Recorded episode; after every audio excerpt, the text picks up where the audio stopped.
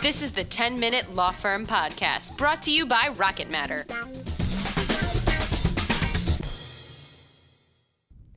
Hello, and welcome to the 10 Minute Law Firm Podcast, where we will be discussing all things to make law firms more profitable. I'm your host this week again, Lisa Pansini, Creative Manager of Rocket Matter, the leading provider of cloud based legal practice management and time and billing software. Today, we're going to talk about taking a digital detox. Ooh. You know, we're constantly getting barraged on all sides. We got news, social media, text, tweets. And if you're anything like us, your phone literally does not stop beeping with alerts. And today with me again is our normal host and CEO of Rocket Matter, Larry Port, to talk about his experiences limiting tech. Larry, welcome back. Lisa, thanks for inviting me again. Hey, no problem at all. So, just to start off right off the bat, Larry, can you can you tell us what you mean by taking a digital detox? That sounds both horrific and and and you know intriguing at the same time. Yes. Uh, well, basically, the idea is to limit your consumption of technology um, in one way or another. You know, um, for me, it means not looking at my computer, not going online, not looking at the news or anything like that. It's uh, it's been it's been very good. It's been very good. Sweet. Um, not to sound weird, but isn't it kind of ironic that you're the CEO of a software company and you're advocating against using technology? I guess, I guess it kind of does seem that way, you know. Uh, yeah, here I am trying to sell a legal technology product, and I'm talking about not using technology, legal or otherwise. But to me, it's pretty important. I, I think that there's something, and I don't know if it's just me, and I'm pretty sure it's not just me, but there's something about excessive smartphone use and excessive online use that is just mentally fragmenting for me. Like when I use a smartphone too much or I'm on the computer too much, it, it's almost like this addiction. And I think it has been shown to be an addiction. And you see photos and news in South Korea where people are in internet ad- addiction centers. But it's very important for me to make sure that I limit my usage of tech every so often. There's um, and, and I'm not the only one. I know that there's, uh, I've seen articles about executives in Silicon Valley that are much more hardcore than I am, especially when it comes to their children and their use of tech. Like they're not allowed to use iPads during the week or phones during the week at all. That would definitely wow. not fly in my household. But I think for me, you know, and, and I don't do this that often. Um, I try and set the phone down. I try and engage in a lot of activities where I can't be using my phone, whether it's like doing outdoorsy stuff or playing catch or playing frisbee or doing whatever it is. So, you know, those pockets during the day where I can't use my phone, I, I really like that. And I think it makes going back to the crazy smartphone world where you're getting tweets and texts and all sorts of alerts all day long makes it a little bit more palatable for me. Yeah, I, I definitely know what you mean there. I mean, there have been many times where I have considered just tossing my iPhone aside. I love it, but you know, going back to that that brick of a Nokia where all you could really do is play Snake all day. that would be wonderful. But um so as far as this digital detox, how is, you know, how is it done? How do you really do it successfully? Well, there's a couple ways you could do it. First of all, I mean, and and I've heard some people like incorporating like some old school ideas, like going all biblical, like you know on the Sabbath they're going to shut it down. You know, so there's some people that are just going to do that. They're just like on Saturdays they're not going to use it, on Sundays they're not going to use it. They're just they're just going to go cold turkey. Um, now, in a lot of instances, you can't just do that. Maybe you have a dependent, you have like a parent that you're taking care of, you got a kid in a school, and you want to make sure that you're not aware of that. Like if you if you can do it in stages, right? So if if if the if the smartphone is what's driving you crazy and to me to me the worst thing is the smartphone because it's in your you, you have this device in your hand that basically has you, you can access all of the knowledge ever created by mankind in your in your hand. And that is strongly alluring. And, and anybody who ever you've ever met or you want to get in touch with you can get in touch with them through this device as well. So you know the smartphone is is is is crazy when it comes to this kind of thing. So one thing that you can do is get a burner phone that just has very limited functionality, and I call it burner phone, meaning that you can just kind of use it and throw it away like you're a spy in a movie. But you get a prepaid phone, a flip phone or whatever, that all it does is make calls, and you give it to a select few people.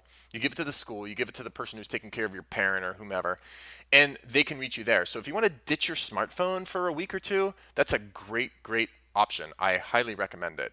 Um, the, the, the trick, however, is that when you're on vacation, it just so happens that the smartphones have the most amazing cameras possible. I don't know about possible, but you know, unless you're carrying around some big lug of, lug of a SLR camera with a huge lens, they beat the little digital ELPHs and all those kind of tiny little cameras too. So, you know, when I try and do it, the problem that I have is that the the iPhone camera is just so unbelievably effective and perfect. So, but one technique is definitely to kind of like downgrade your technology for a little bit. So that's one technique. The other thing I would like to uh, talk about is just completely switching how you consume the news. Do we have time for me to explore that one a little bit? Yeah, definitely. I think we have a few minutes left. Okay, because I know it's a 10 minute law firm podcast, and I, if I go over, we get these very angry letters. So, all right. So, anyhow, the idea with uh, down, or with changing your news habits is pretty effective as well. So, the news these days is, I don't know about you, but I find it to be very stress inducing. It's just, you know, everything's about the political situation in Washington, and there's analysis upon analysis and upon analysis. Now, I'm a I'm a big supporter and reader of the New York Times. Um, I realize not everybody is. I will defend the organization, but I will say that their their coverage is so much about the president.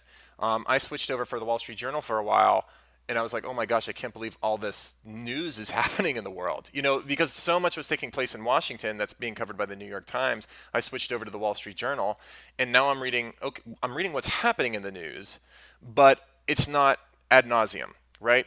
So you know, uh, and I'm reading and learning how it's going to affect kind of the business community. So what I found is that by changing the way I consume the news, it's it can be a lot easier. The other thing that that I've noticed is that I consume exclusively through online news. So I read the news online or I read a newspaper. If I'm on a digital vacation, I take a newspaper. But that way, it's it's kind of a pool. I'm pooling the news. I, I there was there was an incident in Washington a couple weeks ago. I read about it on the papers, but then every time I walked into a hotel or a gym or something, CNN or Fox News would be on, and it was the same event they were talking about all day long for days and days and days. I was informed. I was up to speed with what was going on. I just didn't need to hear it constantly. So I find that like consuming news in the way that I want to and not overdosing from it is really beneficial for the psyche. Yeah, definitely. I mean, I still pick up a paper every now and then. I mean, I'm still in love with the Sunday paper and all the comics. You know, it's just a it's a nice little escape from uh, all that lovely news that we got going on. So, do you read anything else but the comics on the Sunday papers? I'm a big fan of the sports section. I'm a huge sports fan, and I don't really think that there's a there's enough sports coverage going on right now in the news. You're right; it is very political. That's true. Well, I'm glad that football season's right around the corner. But anyway, I digress. So Larry, I don't I don't know if you know, but is there is there any kind of data or science that kind of backs up the fact that using smartphones and all this technology can make you just like a little uh hoo hoo Yes. Cuckoo? Actually, yes, there is. There's an awesome book by a guy named Nicholas Carr called The Shallows. I think it came out in about 2011, so it was about maybe four years into the whole smart feel, smartphone thing, and it talks a lot about it. it basically, it was a it was an iteration of a, a, article that Nick Carr published called "Is the Internet Making Us Stupid?" And it talks about all this all these different kind of studies that happen when people are big web users and and what happens when people when they start multitasking and shifting between applications in their computers and getting interrupted by their smartphone. And basically one of the conclusions is that like people that are on this are quote unquote suckers for irrelevancy. When people are constantly switching between devices and tasks and things they really have a hard time distinguishing what is important and what is not important to pay attention to. So yes um, if anybody wants a really good interesting read, then I would definitely pick up The Shallows. Tons of information and refers to a ton of studies about this phenomenon. Awesome, sweet. We'll we'll go ahead and include a link for that book in the uh, show notes. But uh, we're currently out of time. Larry, thank you so much for hopping on this week as a guest. I'm so excited to uh, to be a host of the podcast for a few weeks. Well, you know what? I think that you're a. I think that you should be the new host. I think you're awesome at this. you can't see, but I'm blushing. Thanks for joining us on the 10 Minute Law Firm podcast. We will catch you next time. This is the 10 Minute Law Firm podcast. Be sure to subscribe and don't forget to rate and review so we can keep bringing you awesome content.